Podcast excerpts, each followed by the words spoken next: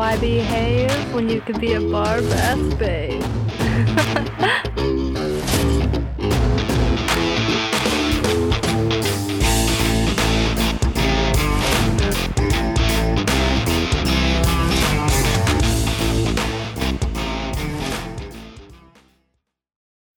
All right, ladies, and we are back for another episode of Bar Bath Babe.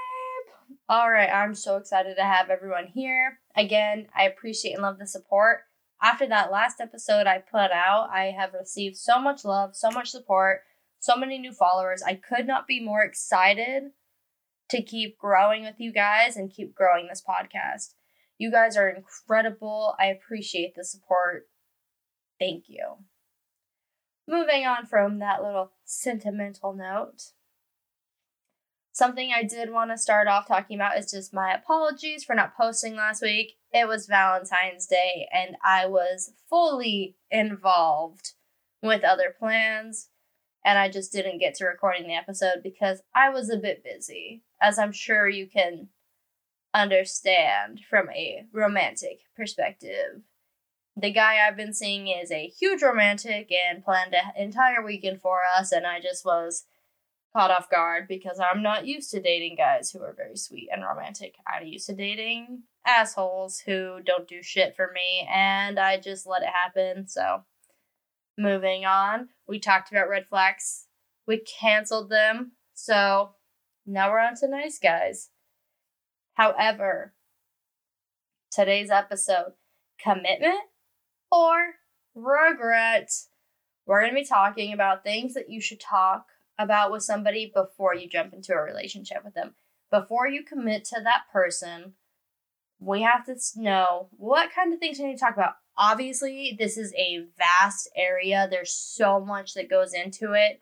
We just simply can't cover everything in one episode but I just want to go off a few of them, just kind of talk about like what kind of things, you know, we should be talking about, what kind of things, you know, maybe steer for from if they, uh, you know, what they don't know won't always hurt them. But mostly we're going to be talking about what we need to talk about because there is a lot you should know. Because I will tell you, as I was on my Valentine's date with a guy who wanted to ask me to be his girlfriend, I sat there and thought to myself, I was like, holy shit, this is our first time out in public together. And he wants to ask me to be his girlfriend. This is our first time out together. I don't know if I want to be his girlfriend. What if he acts like a complete idiot while we're out? To be honest, he did not act like a complete idiot. I mean, a little bit, but that's just part of his personality overall very well behaved, very gentlemanly, which is awesome.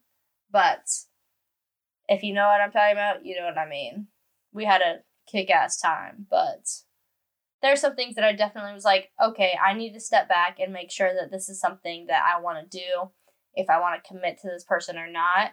And going out in public with somebody and seeing how they interact with people around seeing how they tip the server that is a huge thing for me i used to work as a waitress and i've been a restaurant manager and how a man tips a waitress is how much i'm putting out that night so it goes off that.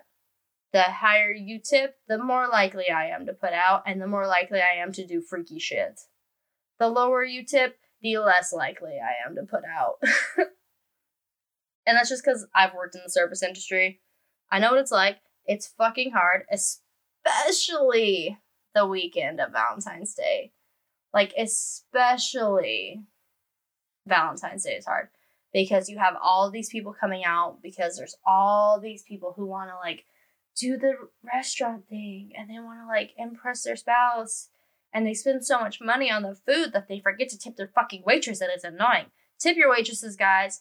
Do not you know, I was looking at the analytics for this podcast and I actually have more male listeners than females. So, men, tip your fucking waitress. Women, tip your fucking waitress. It's not that hard. If you don't feel like you have enough money to tip, fucking don't go out. I will stand by that until the day I croak and die. Tip your waitress. Thank you for coming to this podcast. That's a I'm just kidding. That's not everything, but that is an excellent point that I wanted to make. Moving on. So, what kind of things should you talk about with your spouse before getting in a relationship with them? Not even spouse, significant other, so boyfriend, girlfriend, partner, whatever you want to call the person that you are intending on only fucking and being monogamous with, or polyamorous with, or, you know, polygamy, whatever you want to do, any type of relationship you want to get in, you should probably know these things about this person. Hmm. Let's get to it. Money. I know that's a heavy hitter. That's something a lot of couples fight about. Money. That's why we're starting off with it. Money is a huge factor in a relationship, and I don't care if I don't think there's anyone that would disagree with that, but just in case, it is a huge factor. And I'm not talking about if you are a woman who makes a lot of money, you start dating this broke ass bitch, or if you're a man who starts dating a girl, like, you know, you start dating someone who is a broke bitch and you have a lot of money. We're not talking about gold diggers, we're talking about spending habits. That's the real kicker. Because realistically, you guys need to work out a budget. I personally like to go Dutch on first dates. I personally offer to pay for myself on first dates because I, one, do not like a man thinking that I owe him fucking anything on the first date. I don't fucking know you, sir. Get the fuck out of my face. If you think this date is gonna end with pussy in your face, you're fucking wrong. Like, no. Not that it hasn't ended that way before, but that's besides the point. Um, I just offer it. It's something that I like to do. But talking about like spending habits, it's definitely something that's easy to pick up on. If you have your so who is constantly spending money, going out buying themselves stuff, going out buying you stuff, you can kind of like see their spending habits and see if they match yours or if they don't match yours. I think in a lot of relationships, there's the person who likes to spend the money and the person who likes to budget the money and not spend it and save. And I think that that can make for a balanced relationship. I also think that two people that like to save and just occasionally spoil themselves is really good.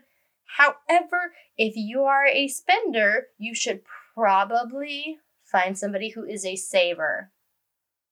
Because if you have two spenders, that sounds like a lot of debt piling up on each other. And that is not what we are here for. You need one person who gets good at saving and can kind of like talk the other one down. It's okay to have the wild card or to be the wild card. Just know that you need that safety person who's gonna like, you know, rein you back in and be like, hey, uh uh-uh, uh, we are saving for this. Or hey, uh uh-uh, uh, you know, we're saving so that we can, I don't know, maybe fucking one day retire and not have to worry about working. Because that's my real goal in life is to get to a point where I don't have to work because I have money saved, obviously. So just creating a budget I'm not saying budget with your spouse. Be like, hey, like, you know, we're thinking about becoming boyfriend and girlfriend. Why don't you track all your spendings and I'll track all mine? No, just like be observant, pay attention, see if they match you, see if they don't match you, see if you guys can complement each other or if you guys are going to just completely clash heads when it comes to your spending. Another huge thing is daily activities you got to know if your guys' day to day is going to work together because eventually, if you hit a point where you are committed and you guys are going to start living together, your daily activities cannot just completely clash with each other's. You have to have some overlap where you can enjoy each other's company. And I'm not saying every day, I'm not saying be up the other person's ass, but just, you know, know your daily activities, know that everyone's okay with that, you know, you got to get on that same level. For instance, like, you know, if you both shower in the morning and you both get up for work at the same time, could clash a little. You're going to have to work out a schedule. However, if one of you showers at night and one of you showers in the morning, it's a totally different ball game because you know that one of your daily activities is set apart from each other. Same thing with the eating schedules you definitely want someone who's on the same eating schedule as you because I am somebody who definitely gets hangry and I can become the biggest cunt in the world when I am hungry. And if I do not get fed, it's bad for everybody. And that's not that's not great. It's not great. So just your day-to-day routines, that's something that you kind of want to like pay attention to. Get on the same page before you commit. Make sure they're not going to clash, you know. You don't want somebody who's brushing their teeth while they're doing like something weird. Like people who brush their teeth in the shower. I'm sorry if you do that. I understand it could be productive, but not for me. Not for me. All right, another thing is travel. And you might be like, oh, I want to travel so bad, but like I never have the money or time to it. If you're a spender, find a saver. You guys will save money together and travel, and it'll be awesome. However, if you are somebody who wants to travel a lot and you are dating somebody who is comp- like completely content in their hometown, never wants to travel, it's not going to work because you're going to have all these dreams. And if you really love the person, you might not fulfill those dreams because they want to stay in the hometown. No, find somebody who is on the same travel level as you. Maybe it's just one big vacation you take a year where you guys go and do something. Maybe it's a couple weekend trips. You're like, you know, I like to do the little spontaneous trips where I go camping for three days on the weekend and take, you know, one day off. That's totally fine. But find somebody who matches that energy. This whole episode is pretty much about finding someone who matches your energy on these topics. You want somebody who either will compliment you, like the spender saver, or you want somebody who matches you completely so that you can enjoy those things together. This one, I'm not going to dive too deep into this because I really don't want to talk about religious beliefs too much.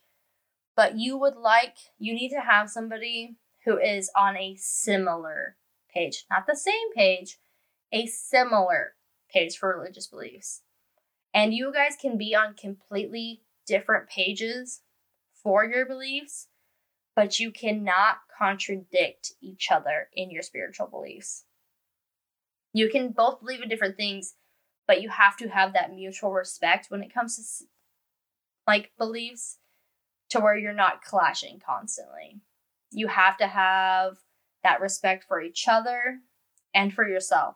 If you are somebody who is completely against Christianity, or you're somebody who is all in, dives in completely into Christianity, and you try to date that opposite, and they badmouth your religion constantly or they make fun of your beliefs, it's gonna cause a huge clash and it's not gonna work out because eventually, if you guys commit and you move forward and get into that relationship and you eventually have kids and you're talking about where you wanna raise your kids, it's gonna cause issues.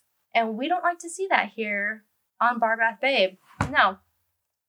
We want to be in happy, loving relationships which is a whole different episode because I know for some of us who have gone through a lot of traumatic events, that's hard to accept that loving, happy relationship. This one is one that I also don't want to dive too deep into because I personally hate it so much. Politics.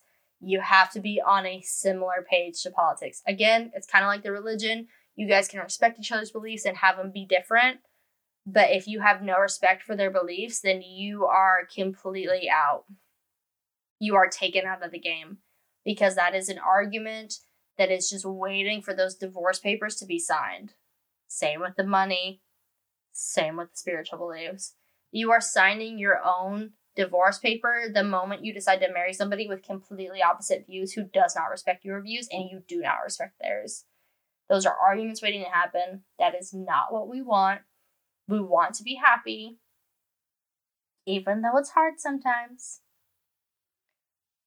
So, political beliefs. I'm not somebody who's super political, so I usually don't date people who are super political because they go off on political tangents, and I try to not engage in them because I feel like they cause a lot of fights. That's not something I want to be part of. I am big into voting, so this last year I did vote. I think it's important to vote and voice your opinion. I do not feel it's important to make your opinion known to everybody and shove it down everyone's throat. Let's see. Next up, Family. Family is huge before you decide to commit yourself to someone. And you know why it's huge? Because you have to be, again, you guys both don't have to be super involved with your families. You know, the guy I've been seeing, he loves his family so, so much. He does a lot with his family, even though they have issues together. My family, personally, I love my family with my whole heart, and I would die and fight tooth and nail for anybody in my family. They are my family. I would fight for them till the end. And we share that belief that we would both fight and protect our families. However, we both have different relationships with our families. I can be extremely open. The guy I'm seeing is from a very strict, strict, you know, Christian household where he can't always be himself and he can be considered a black sheep in his family. And that's an issue for him and his family. That is not my issue. You have to know each other's family boundaries.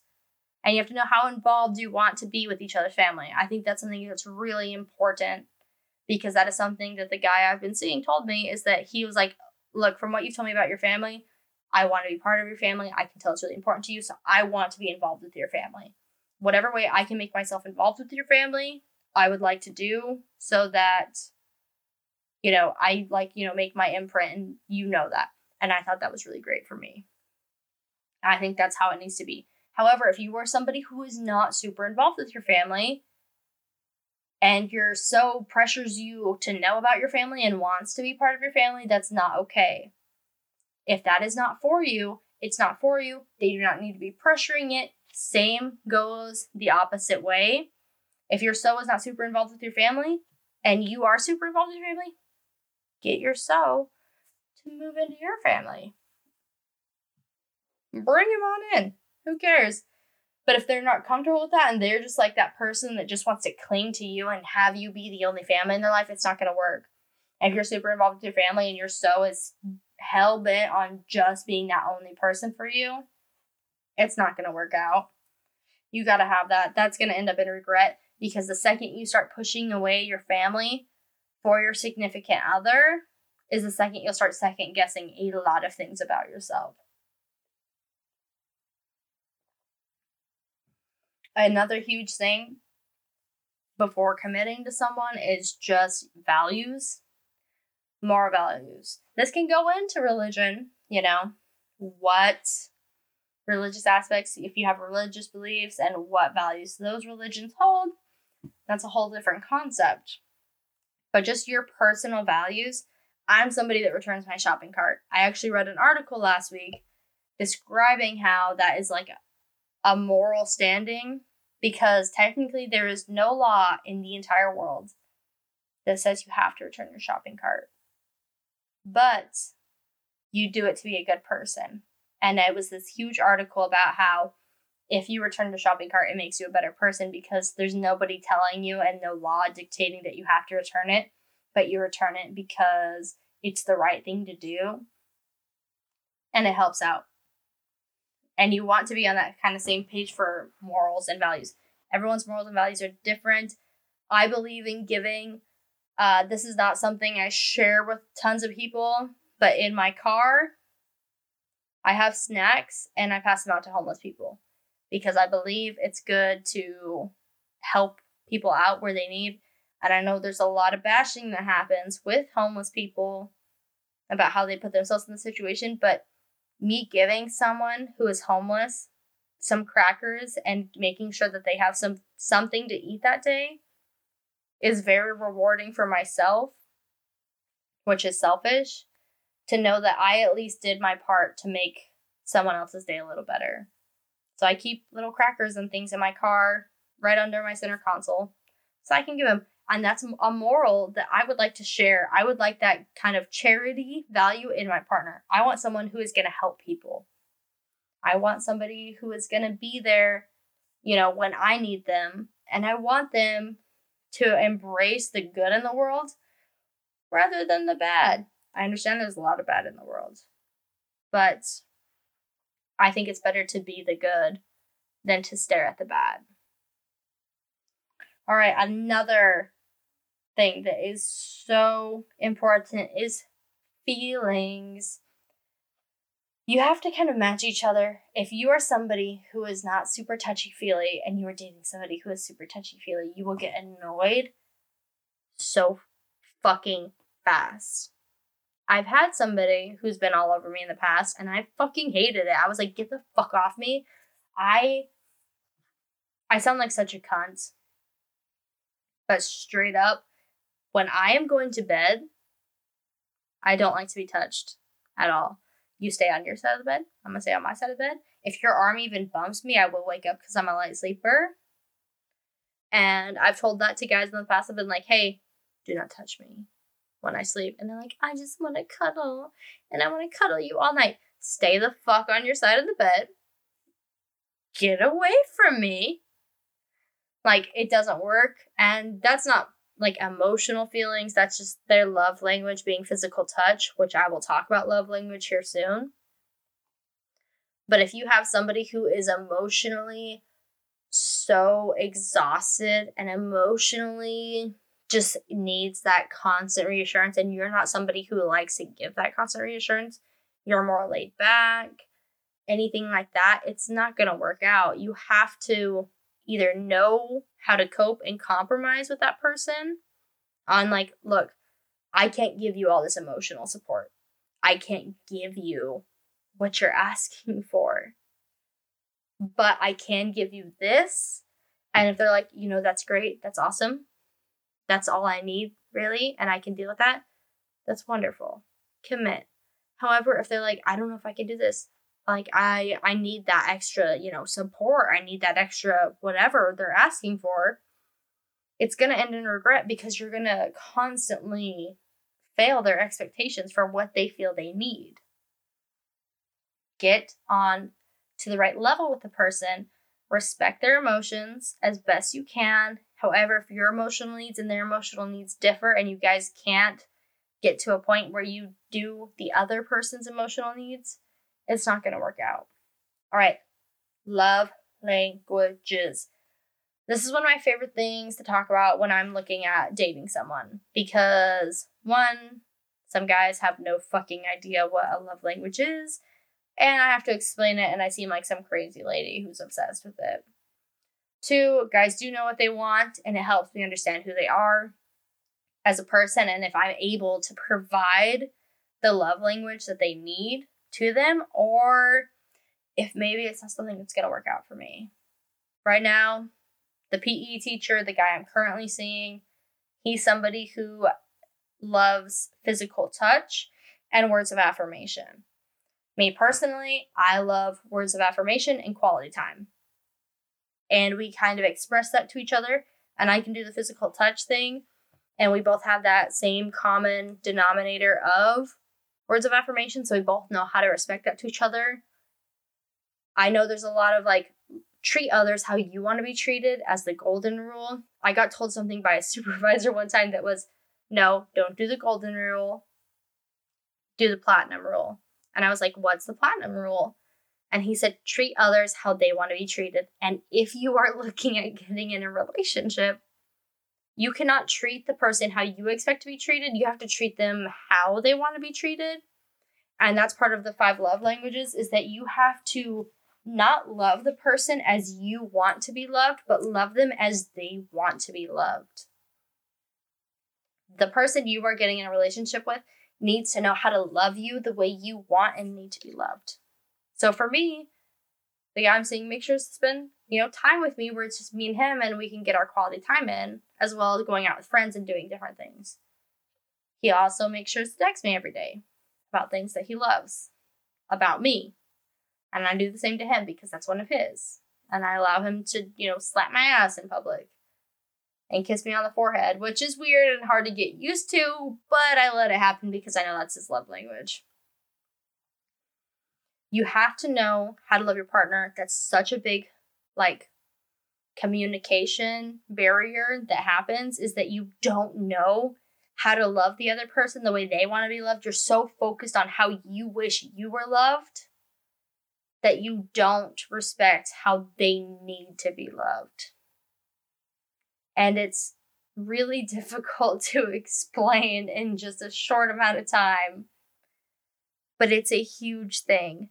If you don't know, the five love languages are physical touch, quality time, acts of service, words of affirmation, and receiving gifts. My love languages, like I mentioned before, are words of affirmation and quality time. However, I show love by giving gifts. I show my partner love by giving gifts, and that's something I had to realize in myself that I was doing. And it's not because I personally love receiving gifts, it's just how I grew up showing love, you know? And that is something that's really important to notice as well. Your love language might differentiate from how you actually show your love. And so you want to kind of adapt yourself because you want to love the other person the way that they need to be loved. You're not, if you try to force your personal love language onto someone, it's not going to work out. You have to know your differences and thrive from them when it comes to the love languages. And if you ever need, there is a book about love languages. It's really helpful.